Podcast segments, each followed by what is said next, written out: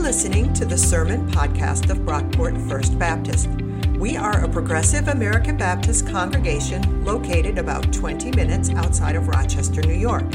To learn more about our church and support our ministries, please visit brockportfirstbaptist.org.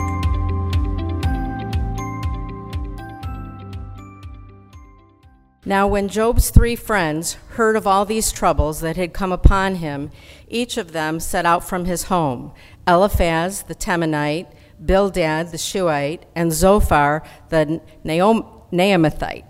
They met together to go and console and comfort him. When they saw him from a distance, they did not recognize him, and they raised their voices and wept aloud. They tore their robes and threw dust in the air upon their heads. They sat with him on the ground seven days and seven nights, and no one spoke a word to him, for they saw that his suffering was very great. After this, Job opened his mouth and cursed the day of his birth. Job said, Let the day perish in which I was born, and the night that said, A male is conceived. Let that day be darkness. May God above not seek it, or light shine on it. Let gloom and deep darkness claim it. Let the clouds settle upon it. Let the blackness of the day terrify it. Why did I not die at birth, come forth from the womb and expire? Why were the knees to receive me, or breasts for me to suck? Now I would be lying down in quiet. I would be asleep. Then I would be at rest. Why is light given to one who cannot see the way, whom God has fenced in? For my sighing comes like my bread my groanings are poured out like water. Truly, the thing that I fear comes upon me, and what I dread befalls me. I am not ease, at ease, nor am I quiet. I have no rest, but trouble comes. Then Eliphaz the Temanite answered, If one ventures a word with you, would, would you be offended? But who can keep from speaking? See, you have instructed many, you have strengthened the weak hands. Your words have supported those who are stumbling, and you've made firm the feeble knees. But now it has come to you, and you are impatient? It touches you, and you're dismayed? Is not your fear of God your confidence, and the integrity of your ways your hope? Think now who that was innocent ever perished? Or where were the upright cut off? As I have seen, those who plow iniquity and sow trouble reap the same.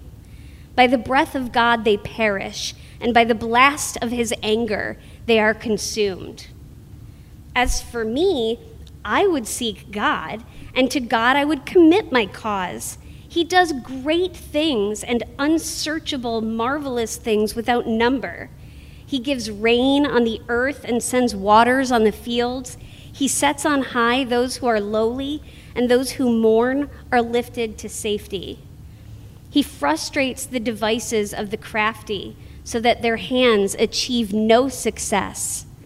How happy is the one whom God reproves. Therefore, do not despise the discipline of the Almighty, for he wounds, but he binds up. He strikes, but his hands heal the word of God for the people of God. Thanks be to God. And let's hear it for our readers. That was awesome. You guys rocked it. Oh, man. You know what I really love about that? I got to geek out for a second, some Bible nerd stuff. One of the things I really love about a dramatic Bible reading like that is that that is how the original audience of this book would have experienced it. Right? Think about it. Job, the book of Job is upwards of 3,000 years old. Literacy rates back then weren't too good, uh, probably around 5% of the population. So the first hearers, the first audience of this book would have experienced it just like that. It's so cool. I'm a nerd. um, but thank you guys. That was great. That was awesome. Um, man, I got to center myself now. So, we're in the midst of a series on Job, um, obviously. Uh, and today we are talking about Job's friends. And uh, just a heads up, full disclosure, we're not going to do justice to this section of the book today. Um, the back and forth between Job and his friends goes on for more than 30 chapters. Uh, we're not going to say all that can be said in a single sermon. Um, but here's my hope for today. I'm hoping that um, after this, you'll be able to engage with this part of the story on your own. That if you were to pick up Job and open up to these chapters, you'd be able to navigate it a little bit better and a little bit more clearly after today's teaching. Does that, does that kind of make sense, that jive? Okay, so we're going for it. Um, on that front, though, I'm actually kind of curious. Has anyone here ever read through the book of Job, or especially this section with Job and his friends? A few of us? A few of us, okay. Maybe Maybe you did like a Bible in a year plan and you read Job that way. Um, maybe some of you saw the uh, going deeper in your bulletins last week and actually did it. I won't, I won't hold you to that. Um, but for, for those of you who've read this part, for those of you who read your, uh, raised your hands, what would you say about this part of Job? Like if you were to describe it in a couple words or, you know, Job's back and forth with his friends. Any, any adjectives? It's poetic, absolutely. Whole section is poetry. Yep. Yeah, dialogue and poetry. Absolutely. Martha. It's understandable, like relatable. That makes sense. You've kind of been there, maybe? Yeah. Martha, I saw your hand. There is an argument for everything. Yes. Yes. Other other thoughts, other any other adjectives? Distressing. yeah, yeah, distressing, aggravating. Why distressing, Bonnie? You relate to Job and friends turn against you. Yeah, yeah. I would say like aggravating, disheartening, hard to read, right? This part. Um, those are all awesome answers. I think there's at least two things that I'd want to say about this section of Job. Um, they seem contradictory, but I hold both these to be true. Um, this is where the book of Job really comes to life, I think. Uh, but it's also super repetitive and boring. Those are kind of the two contradictory truths I hold about this section of Job. You read the opening scenes of Job, the stuff we covered the last two weeks, and like it's a narrative, right? It's a story. God's up in heaven bragging about Job. Then Satan shows up, right, the, the heavenly prosecutor to, to try his case against Job. Then God and Satan enter into this insane bet where Satan is going to torture Job. He's going to uh, take away all his stuff, kill his children, afflict him with boils, just to see if he can get Job to curse God. And God actually agrees to the bet. I read that part of the story, and I'm like, this is insane. Like, what is happening here? Why is this in my Bible? Anyone else have that reaction to this first chapters of Job? Thank God for you, Jan. It's not just me. but yeah, it, it, it doesn't feel right. It throws you off. And then you get to this part of the book, though. You turn the page to chapter 3, where Job's friends show up and it all shifts to poetry. And that's when this book really slaps, in my opinion. Um, the tone changes, the genre shifts, and all of a sudden it's like, oh, I see what this book is about. I get it now. Some people are really laughing, I think, at the slaps thing. I'm not sure. Okay, I'm sorry. I'm sorry.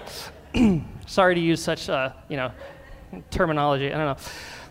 But this really weird story on the front end, it gives way to 30 plus chapters of poetry, beautiful poetry, the bulk of which is lament.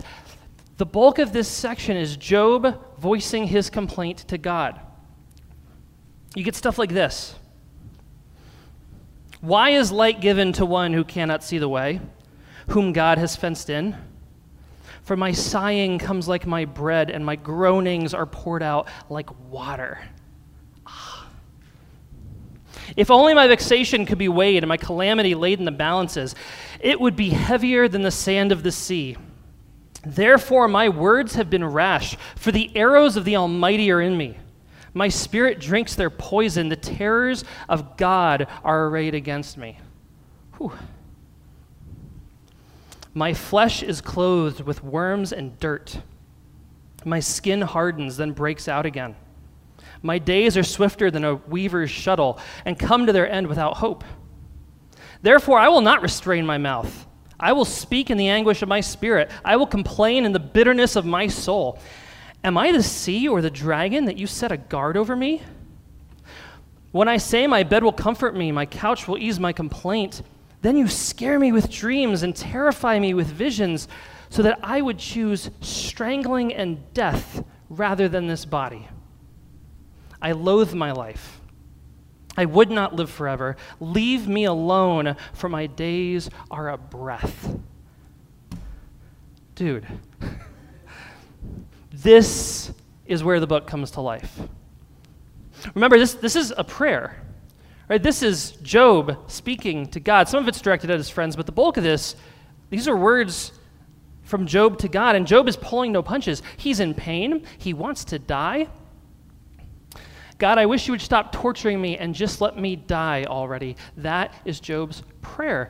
And if you've been there, you get it. I have a good friend who went through some terrible suffering a few years back, um, and he told me that one of the things that got him through it was reading the book of Job. He went to Job uh, looking for answers, looking for a reason for his pain. He didn't find that. What he found instead were prayers. He found the words to say stuff to God that he did not think you were allowed to say. If you want to express rage to the Almighty, if you're looking for the words to voice your disappointment with this life and nothing's coming to you, Job is your book. That's exactly what Job was written for. That's where the book comes to life. But it's also kind of repetitive and boring. Um, I remember the first time that I did a Bible in a year reading plan where you try to read the entire Bible in a year. I skimmed most of this, right? I think I was in like eighth grade. And I was like, oh my gosh, all this poetry, Th- 30 chapters and still going. I was 13 years old. What did I know? You know, don't, don't get me started on 13 year old Dan. But oh, oh, if, I, if I knew them, I know now. It's really hard to read. And the main thing that makes this section so hard to read is Job's friends. We meet three friends of Job Eliphaz, Bildad, and Zophar. Uh, there's a fourth friend named Elihu who shows up later. We're not going to talk about Elihu today, that's okay. Um, but Job and his friends enter into this seemingly never ending cycle of dialogue that is an absolute slog to read. Job voices his complaint, and then Eliphaz weighs in to tell him why he's wrong. Then Job defends himself, and Bildad speaks up and says, It's all your fault. Then Job defends himself again, and then Zophar weighs in with another accusation. We get not one, not two, but three repetitions of this dialogue for 30 chapters. Job's friends keep coming in with the same exact points, the same exact arguments, the same words, even. The same bad advice over and over again. It is maddening to read. And that is the point. If you've ever had a conversation with someone who's just like waiting for you to be done so that they can say their part, right? Ever been there? Uh, um, if you have debated someone who's not coming in with good faith, they just want to prove you wrong. Uh, if you've ever been gaslit, if you've ever gone through a time of suffering, and it feels like everybody you talk to at church, uh, at home, your friends, your family, they keep recycling the same exact lines of just have faith, trust God, and it'll all work out. The Lord won't give us more than we can handle, right? Like, it's enough to drive you mad. And that's exactly what it feels like to read this section of Job. It's by design. The author is trying to put us in Job's position, to remind us what that feels like when you are hurting, you're suffering, and all your friends keep coming in with the same bad advice. It's by design. And the really frustrating part for me here uh, is that Job's friends start out so well. Right? It was the very beginning of our reading. For the first seven days, Job's friends just sit with him and mourn. Uh, this is actually uh, connected to a Jewish tradition called sitting Shiva, where for seven days after a loss, a person enters into a time of mourning. And if you visit them, if you interact with them, all you're really allowed to do is sit with them and be present. You don't speak unless they speak. You don't ask questions or offer words of comfort. You are just there. You're present with them. If they ask for water, you get them water. If they need food, you feed them. You mourn with them. You cry with them. Your focus is on being there with them for seven for that seven day period. It is a beautiful tradition. But then after seven days of sitting Shiva, Job's friends go and open their big dumb mouths. they start trying to convince their friend that somehow this is all his fault. What'd you say, Tiffany? That's not helpful. I agree. It's not helpful at all. Um, and Job's friends get a bad rap, um, and rightfully so. They're awful. Um, but I, I think. I think we read this and we miss the reason they're awful. We miss what's kind of lying behind their awfulness. It's easy to scapegoat these guys as the villains, the bad guys, right? Um, they're idiots, they're bad friends, maybe they're heretics. It's easy to dismiss Eliphaz, Bildad, and Zophar. What we miss, though, is that these three guys represent the best of ancient wisdom around justice and suffering. The ancient world was loaded with tales about a righteous sufferer. We have dozens of examples from the ancient world, from this part of the world at about this time, of these stories like Job, where you have a blameless, righteous person who suffers for no apparent reason the tale of the righteous sufferer. And these stories always get resolved in one of two ways, two possible resolutions to this story. It's either revealed that the righteous sufferer isn't that righteous. They have some kind of hidden sin in their life. Maybe they did something by accident to offend one of the gods, right? That's, that's the one resolution. Or if they really are righteous, then it's revealed that their suffering is being caused by a rival god some evil deity who's messing with them until their God can sweep in and, and like fix everything. Those are the two solutions. It's either, it's either um, go, go ahead, uh, I think two or three slides, Sandy. There you go. It's either that they're not really righteous or that their suffering is being caused by some evil God. It's always one of these two things in order to uphold what was the funda- fundamental moral principle of the ancient world, and that is the principle of retribution. This is an important one. You're going to want to hold on to this the retribution principle. Next slide. There we go. Perfect. Justice in the ancient world, morality in the ancient world, the ancient imagination centered on the retribution principle, which is very simply the idea that righteousness is rewarded and wickedness is punished. Righteousness is rewarded, wickedness is punished. That's a retribution principle. What goes around comes around, right? If you do well, you'll be rewarded. If you do bad, you'll suffer. Karma, right? Like we still have this. Job's friends see him suffering, and knowing that God is just, that only leaves one option. Job must have done something wrong, clearly. Clearly, there's some hidden sin in your life, Job. You must have done something to offend the gods. Are you, are you sure you didn't offer a sacrifice wrong? Um, um, maybe, maybe there's some other hidden sin, Job, something you need to tell us about. Like, that's what they're assuming. And they're not stupid. Job's friends are well in line with the wisdom of their culture, of their day. And it's not that far removed from the wisdom of today, you guys.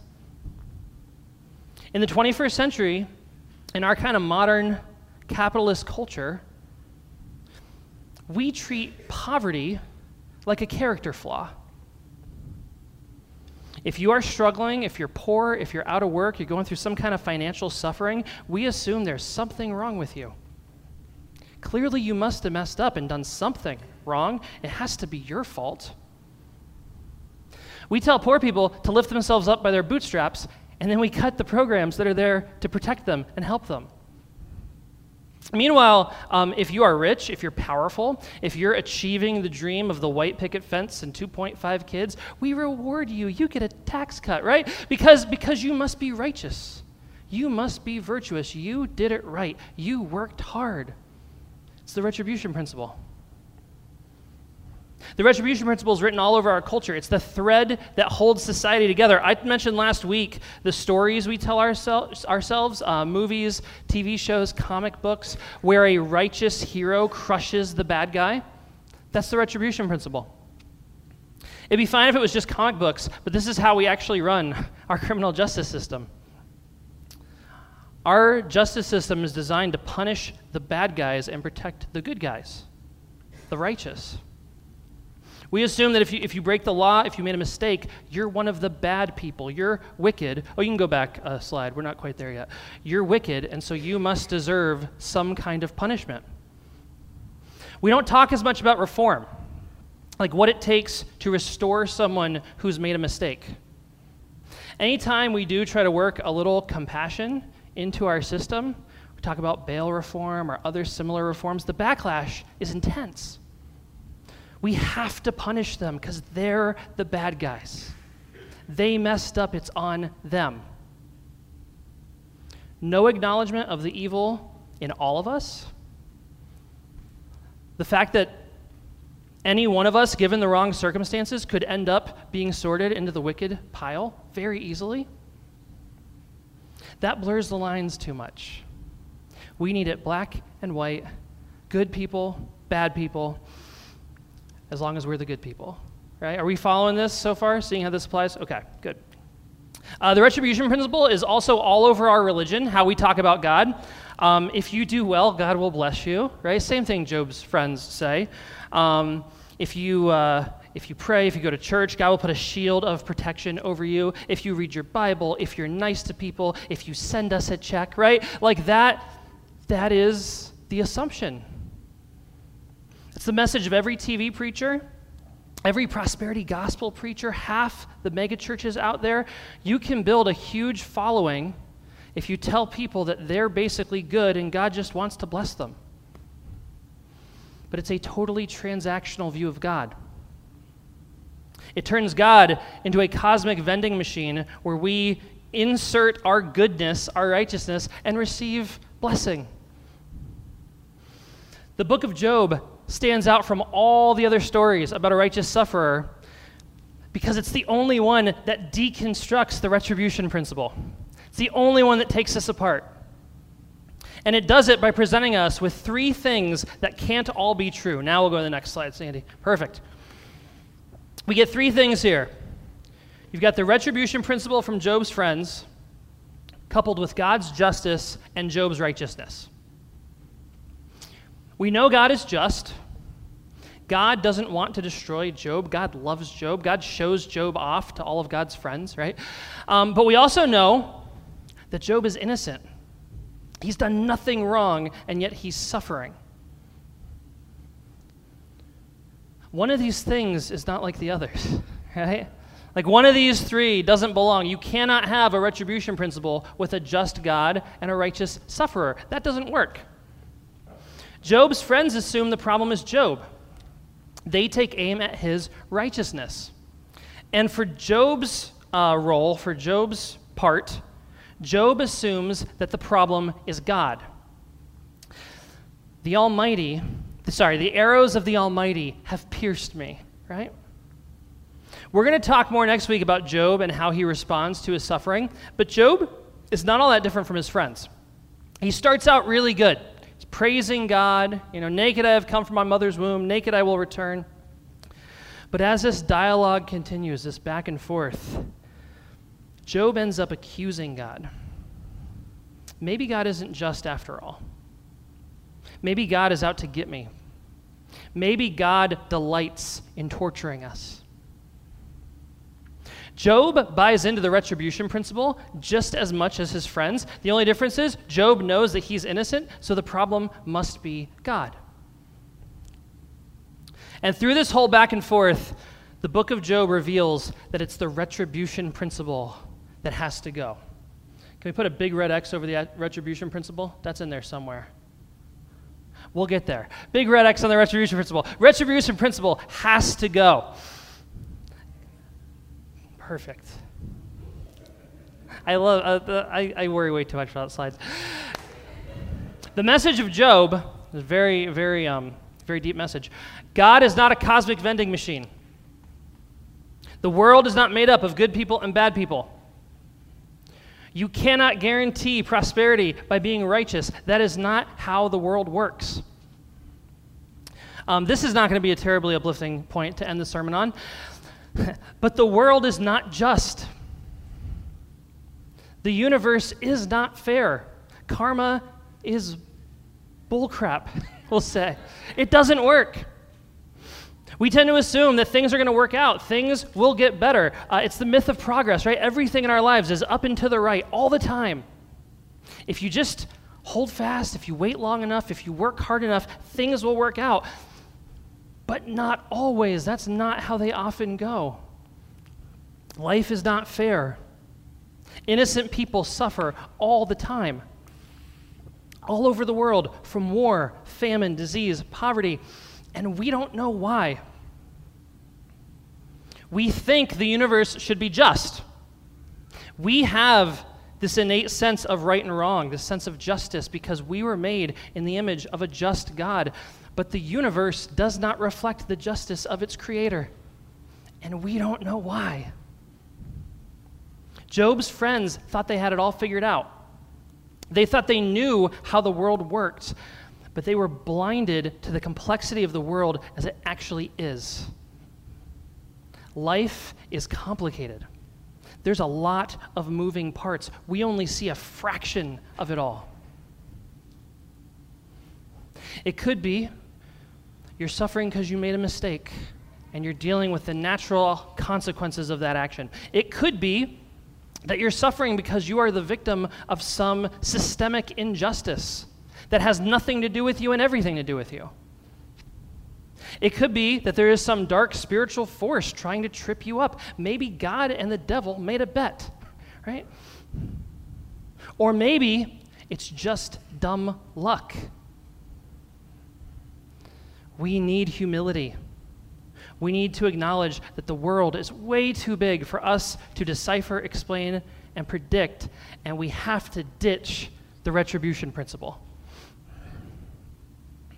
Now, full disclosure, um, I've been struggling all week with how to actually land this sermon. How to like bring it home to something really practical that you can take from here. Um, turns out there aren't three easy steps to fix all this.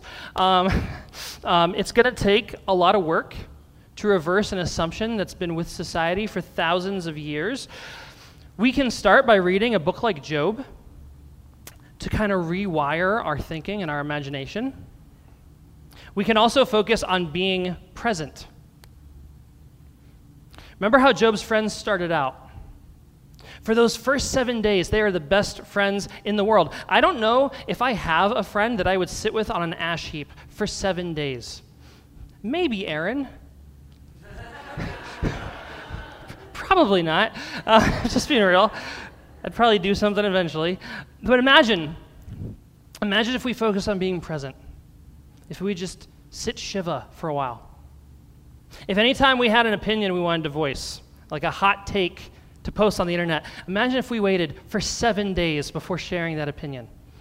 How our communication, how our culture would change. If instead of judging other people, um, categorizing them, diagnosing them, we focused on being present with them in their pain, attending to their needs, seeing them through God's eyes. When you encounter someone who's hurting, just be there, be present. Don't try to explain away their pain. Don't offer them answers. Don't make promises about a, about a better future that you don't know will come to pass. Please don't tell them to just have faith. Don't correct them if they lash out at God. Give space for that. And maybe don't say anything at all. Let them know that you're there for them, whatever they need, that you're not going anywhere, you're not going to disappear. When they call, you'll answer. When they're hungry, you'll feed them, you'll sit with them, you'll cry with them if that's what they need. If we can focus on being present, and get over our entanglement with the retribution principle, our need to make it all make sense all the time, we will have a clearer sense of God, a clearer sense of the world, and I think we will be better friends to those in need. we might even build a more just world in the process. That's some of the wisdom of Job. Let's pray.